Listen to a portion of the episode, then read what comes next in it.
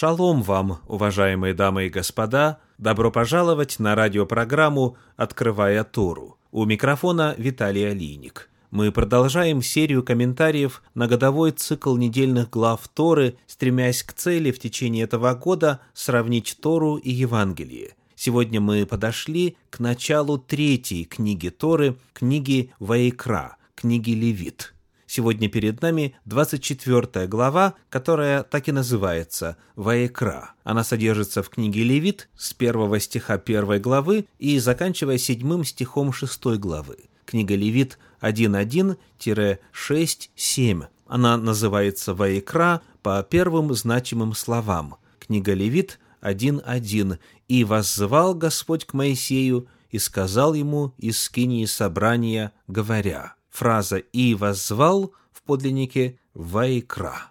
В нашей недельной главе Торы рассматриваются пять основных видов жертв, которые приносились во святилище. Это жертва всесожжения, хлебная жертва, мирная, жертва за грех и жертва повинности. Сегодня мы рассмотрим главные вопросы, связанные с жертвой повинности. Книга Левит, 6 глава, первые семь стихов.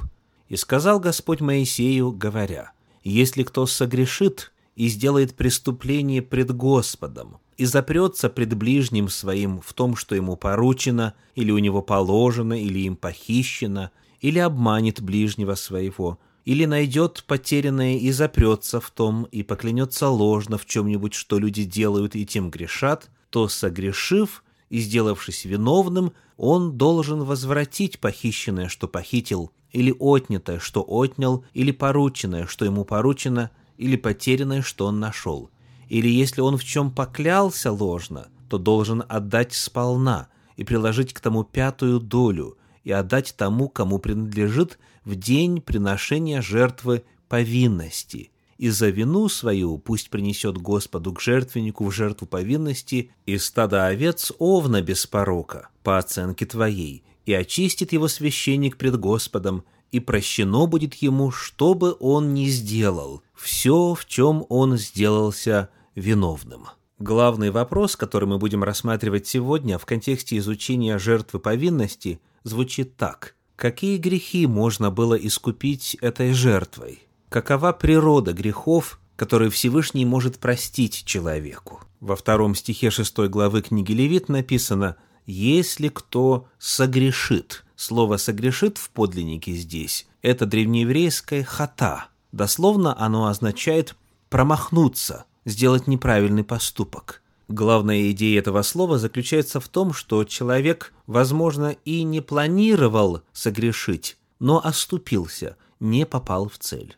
Однако, когда мы читаем второй стих дальше, там написано если кто согрешит и сделает преступление пред Господом. Слово «преступление» в подлиннике – это древнееврейское «мааль», и оно дословно означает предательство, коварство, нарушение верности. Вот как этот корень используется в книге пророка Иезекииля в 14 главе в 13 стихе. «Сын человеческий, если бы какая земля согрешила предо мною, вероломно отступив от меня». Фраза «вероломно отступив» передает значение глагола «мааль». Это явно преднамеренный грех. Более того, это грех бунт, это восстание, это предательство, нарушение верности. Дальнейшее описание ситуации также красноречиво описывает природу этого греха. Сказано во втором стихе «и запрется пред ближним своим», а далее в третьем «поклянется ложно в чем-нибудь». Перед нами человек, который не только осознанно согрешил, но еще и пытается замести свои следы, говорит ложь, чтобы его не раскрыли. Итак, перед нами осознанный, преднамеренный грех. Здесь и кража, и ложь, и так далее. Однако оказывается, что и для таких ситуаций, и для грешника, совершившего такого рода грех, была возможность искупления и прощения. Необходимо было принести жертву повинности. В седьмом стихе шестой главы книги Левит написано «И прощено будет ему, что бы он ни сделал, все, в чем он сделался виновным».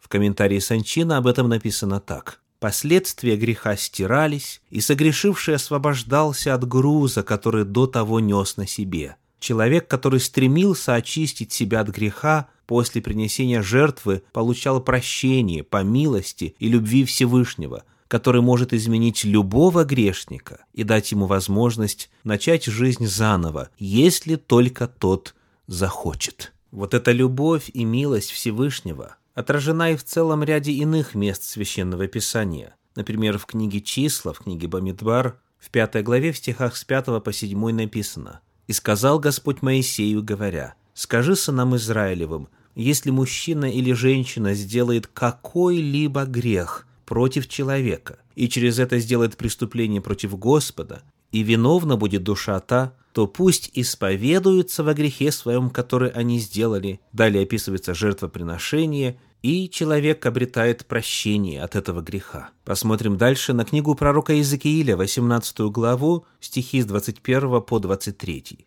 «И беззаконник, если обратится от всех грехов своих, какие делал, и будет соблюдать все уставы мои и поступать законно и праведно, жив будет, не умрет. Все преступления его, какие делал он, не припомнятся ему. В правде своей, которую будет делать, он жив будет. Разве я хочу смерти беззаконника, говорит Господь Бог? Не того ли, чтобы он обратился от путей своих и был жив? Вновь звучит благая весть. Все преступления его, какие он делал, не припомнятся, потому что Всевышний не хочет смерти своего дитя. Он хочет покаяния, обновления жизни и жизни вечной в конечном итоге. Чуть ранее в этой 18 главе книги пророка Иезекииля описаны эти беззакония, стихи с 10 по 13. «Но если у него родился сын-разбойник, проливающий кровь, и делает что-нибудь из всего того, чего он сам не делал совсем, и на горах ест жертвенное, и жену ближнего своего оскверняет, бедного и нищего притесняет, насильно отнимает, залога не возвращает, и к идолам обращает глаза свои, делает мерзость, в рост дает и берет лихву, то будет ли он жив? Нет, он не будет жив. Кто делает все такие мерзости, тот непременно умрет, кровь его будет на нем, то здесь в действительности описываются в том числе и так называемые страшные грехи. Однако далее мы читаем, что если этот беззаконник обратится от всех грехов своих, если он загладит их, если принесет соответствующие жертвы, если попросит прощения у Господа, восстановит мир с ближними, то ни одно из преступлений не припомнится ему. Одним из ярких описаний глубины Божьего милосердия и любви к грешникам является история греха Давида царя. Это и прелюбодеяние, и кража, и обман, и убийство в контексте его отношений с Версавией. Однако царь Давид глубоко осознавал свой грех, раскаивался в нем, постился, молился Господу.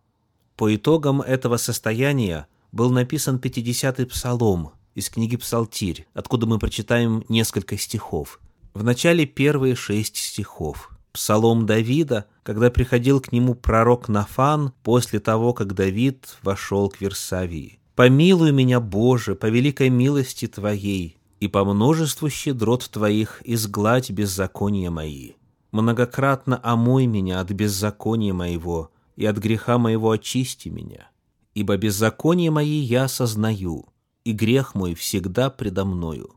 Тебе, Тебе единому согрешил я, и лукавое пред очами твоими сделал, так что ты праведен в приговоре твоем и чист в суде твоем».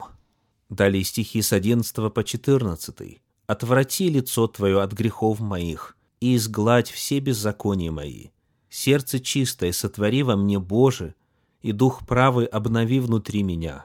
Не отвергни меня от лица Твоего, и Духа Твоего Святого нет, не мет меня. Возврати мне радость спасения Твоего, и духом владычественным утверди меня». И, наконец, стихи с 18 по 21. «Ибо жертвы ты не желаешь, я дал бы ее, к всесожжению не благоволишь. Жертва Богу — дух сокрушенный, сердце сокрушенного и смиренного ты не презришь, Боже. Облагодетельствуй по благоволению Твоему Сион, воздвигни стены Иерусалима, тогда благоугодны будут Тебе жертвы правды, возношение и всесожжение. Тогда возложат на алтарь твоих тельцов. Важно отметить, что жертвоприношению предшествует искреннее раскаяние и исповедание во грехе.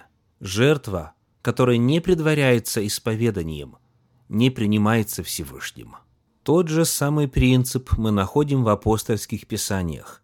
В первом послании Иоанна, в первой главе, в девятом стихе написано «Если исповедуем грехи наши, то Он, будучи верен и праведен, простит нам грехи наши и очистит нас от всякой неправды» в подлиннике написано «очистит нас от всякой неправедности», то есть от любого греха. Таким образом, Бог может простить любой грех, если человек перестает скрывать преступление, идет с повинной, искренне раскаивается, просит прощения, приносит жертву и осуществляет реституцию, возмещает урон согласно закону.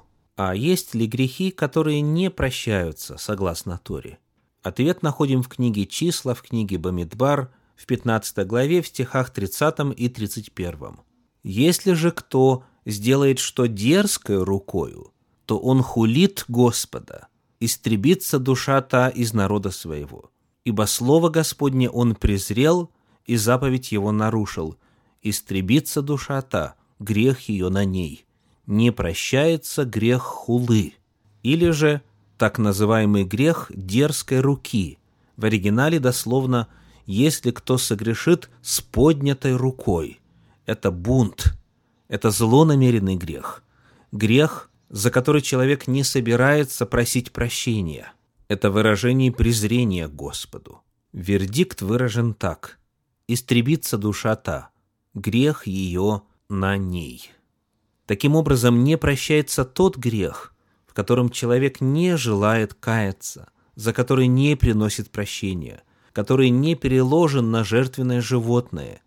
Человек таким образом сам несет эту вину и сам в конечном итоге станет жертвой и сгорит в день суда, поскольку не принес жертву повинности. Такой же принцип мы находим и в апостольских писаниях. Послание к евреям, 10 глава, стихи 26 и 27. «Ибо если мы, получив познание истины, произвольно грешим, то не остается более жертвы за грехи, но некое страшное ожидание суда и ярость огня, готового пожрать противников.